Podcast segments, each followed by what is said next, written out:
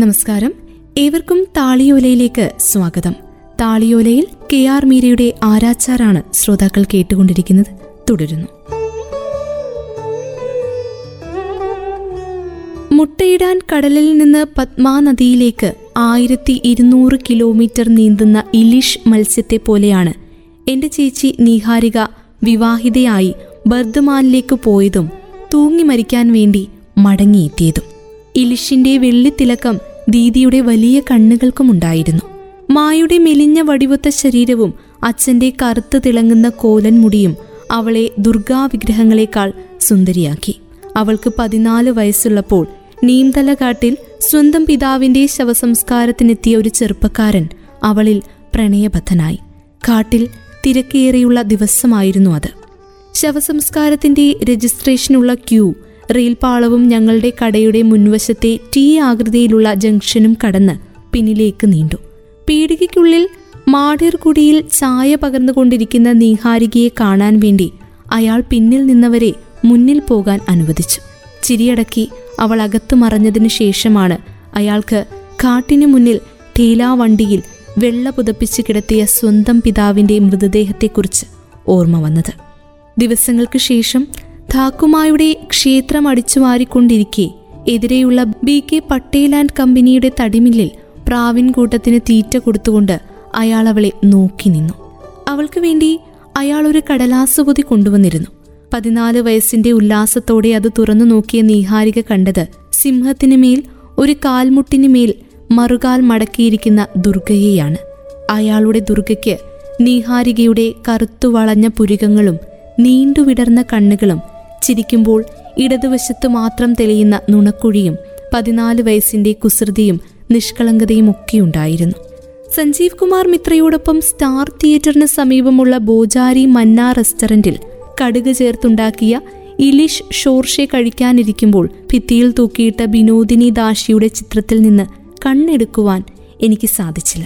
കസേരയിൽ ഇടതുകാൽ വലത് കാൽമുട്ടിൽ കയറ്റി വെച്ചുള്ള ആ ഇരിപ്പിൽ അവരുടെ മുഖത്ത് ആത്മവിശ്വാസം നിറഞ്ഞ പൗരുഷവും ശരീരത്തിൽ സ്ത്രൈണമായ നിരാശയും നിറഞ്ഞിട്ടുണ്ടെന്ന് എനിക്ക് തോന്നി.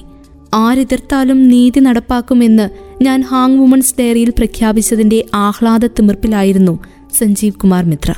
സ്റ്റുഡിയോയിൽ നിന്ന് പുറത്തിറങ്ങിയപ്പോൾ അയാൾ സ്ട്രാൻഡ് റോഡിലേക്ക് പോകുന്നതിന് പകരം ടാക്സിയിൽ നഗരത്തിൽ കറങ്ങി.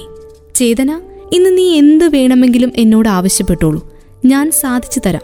നീ എന്റെ അഭിമാനം രക്ഷിച്ചു. അയാൾ എന്റെ കൈത്തണ്ടയിൽ വിരലോടിച്ചു. അച്ഛൻ ഒരിക്കലും എനിക്ക് മാപ്പ് തരികയില്ല. പിന്നിലേക്ക് ഓടിപ്പോകുന്ന വെളിച്ചങ്ങളിൽ കണ്ണു നട്ടിരിക്കെ ഞാൻ മന്ത്രിച്ചു. അന്തിച്ചന്തകളുടെ തിരക്ക് അവസാനിക്കുകയും കാലിയായ കുട്ടകളുമായി വിൽപ്പനക്കാർ വീട്ടിലേക്ക് മടങ്ങുകയും ചെയ്യുന്ന സമയമായിരുന്നു അത്.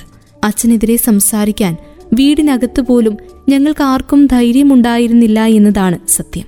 ദീദിയും അവളുടെ കാമുകനും മായേർഘാട്ടിന്റെ പരിസരത്ത് പോയി കാറ്റ് കൊണ്ടു തുടങ്ങിയ കാലത്ത് അച്ഛൻ ഒരിക്കൽ അന്ന് അവളുടേതും ദാക്കുമായുടേതുമായ മുറിയിൽ കടന്നു ചെന്നു നീഹാരിക അവളുടെ സ്ഥിരമായ മന്ദഹാസത്തോടെ തിളങ്ങുന്ന കണ്ണുകൾ ഉയർത്തി ഭിത്തിയിൽ ചാരി നിൽക്കെ അച്ഛൻ നേരെ ചെന്ന് ഭിത്തിയിലെ ചെറിയ കിളിവാതിൽ പടിയിലിരുന്ന ദുർഗാപ്രതിമ കയ്യിലെടുത്ത് പരിശോധിച്ചു. നല്ല ഭംഗിയുണ്ടല്ലേ? അച്ഛന്റെ ചോദ്യം കേട്ട് നീഹാരികയുടെ മുഖത്ത് ലജ്ജ കലർന്ന മന്ദഹാസം വിരിയാൻ തുടങ്ങുകയായിരുന്നു.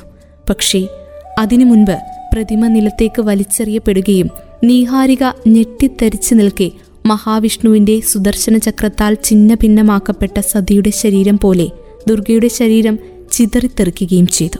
പുറമേക്ക് പെയിന്റ് ചെയ്ത് മനോഹരമാക്കിയ പ്രതിമയുടെ പുറത്തെ മണ്ണിന്റെ പാളി ചിതറി ഉള്ളിലെ വൈക്കോൽ കുടൽമാല പോലെ പുറത്തു ചാടിയ കാഴ്ച പരിതാപകരമായിരുന്നു.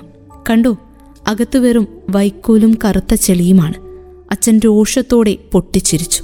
സദാ പുഞ്ചിരിക്കുന്ന നീഹാരികയുടെ കണ്ണുകൾ നിറഞ്ഞൊഴുകി. എന്താ ഈ ചെയ്തത്? ദുർഗാമാതാവിനെ എറിഞ്ഞുടയ്ക്കുകയോ? ഈശ്വര മഹാപാപം. ശബ്ദം കേട്ട് അവിടേക്ക് വന്ന മാ അച്ഛനെ ശകാരിച്ചു. മാ അന്ന് എട്ട് മാസം ഗർഭിണിയായിരുന്നു. മായുടെ വയറ്റിൽ ഞാൻ പൊക്കിൾക്കുടിയിൽ കുടുക്കിട്ട് നേരം കളയുന്ന കാലം. ഇതെന്താ? സ്വർണപ്രതിമയോ? കൂടിയാൽ ഒരു ആറു മാസം. അത് കഴിഞ്ഞാൽ കരിയും പുകയും പൊടിയും തട്ടി അത് കറുത്ത് നിറം മങ്ങിപ്പോകും. ഒരു മാസം കൂടി കഴിഞ്ഞാൽ വിണ്ട് കീറി പൊട്ടിയടരുന്നത് കാണാം. അച്ഛൻ പരിഹാസത്തോടെ പറഞ്ഞു നീഹാരികയുടെ കണ്ണുകൾ അപ്പോഴും നിറഞ്ഞൊഴുകി. കയർ മരത്തിൽ നിന്നുണ്ടാകുന്നതാണ് കുടം മണ്ണിൽ നിന്നും. കയർ കൊണ്ട് കുടം മനയാൻ പറ്റില്ല മണ്ണുകൊണ്ട് കയർ പിരിക്കാനും പറ്റില്ല. നീ അവളുടെ അമ്മയല്ലേ? പറഞ്ഞു കൊടുക്ക്. അച്ഛൻ ഗർജിച്ചു താളിയോലയിൽ പ്രിയ ശ്രോതാക്കൾ കേട്ടുകൊണ്ടിരിക്കുന്നത് കെ ആർ മീരയുടെ ആരാച്ചാർ. തുടരും അടുത്ത അധ്യായത്തിൽ.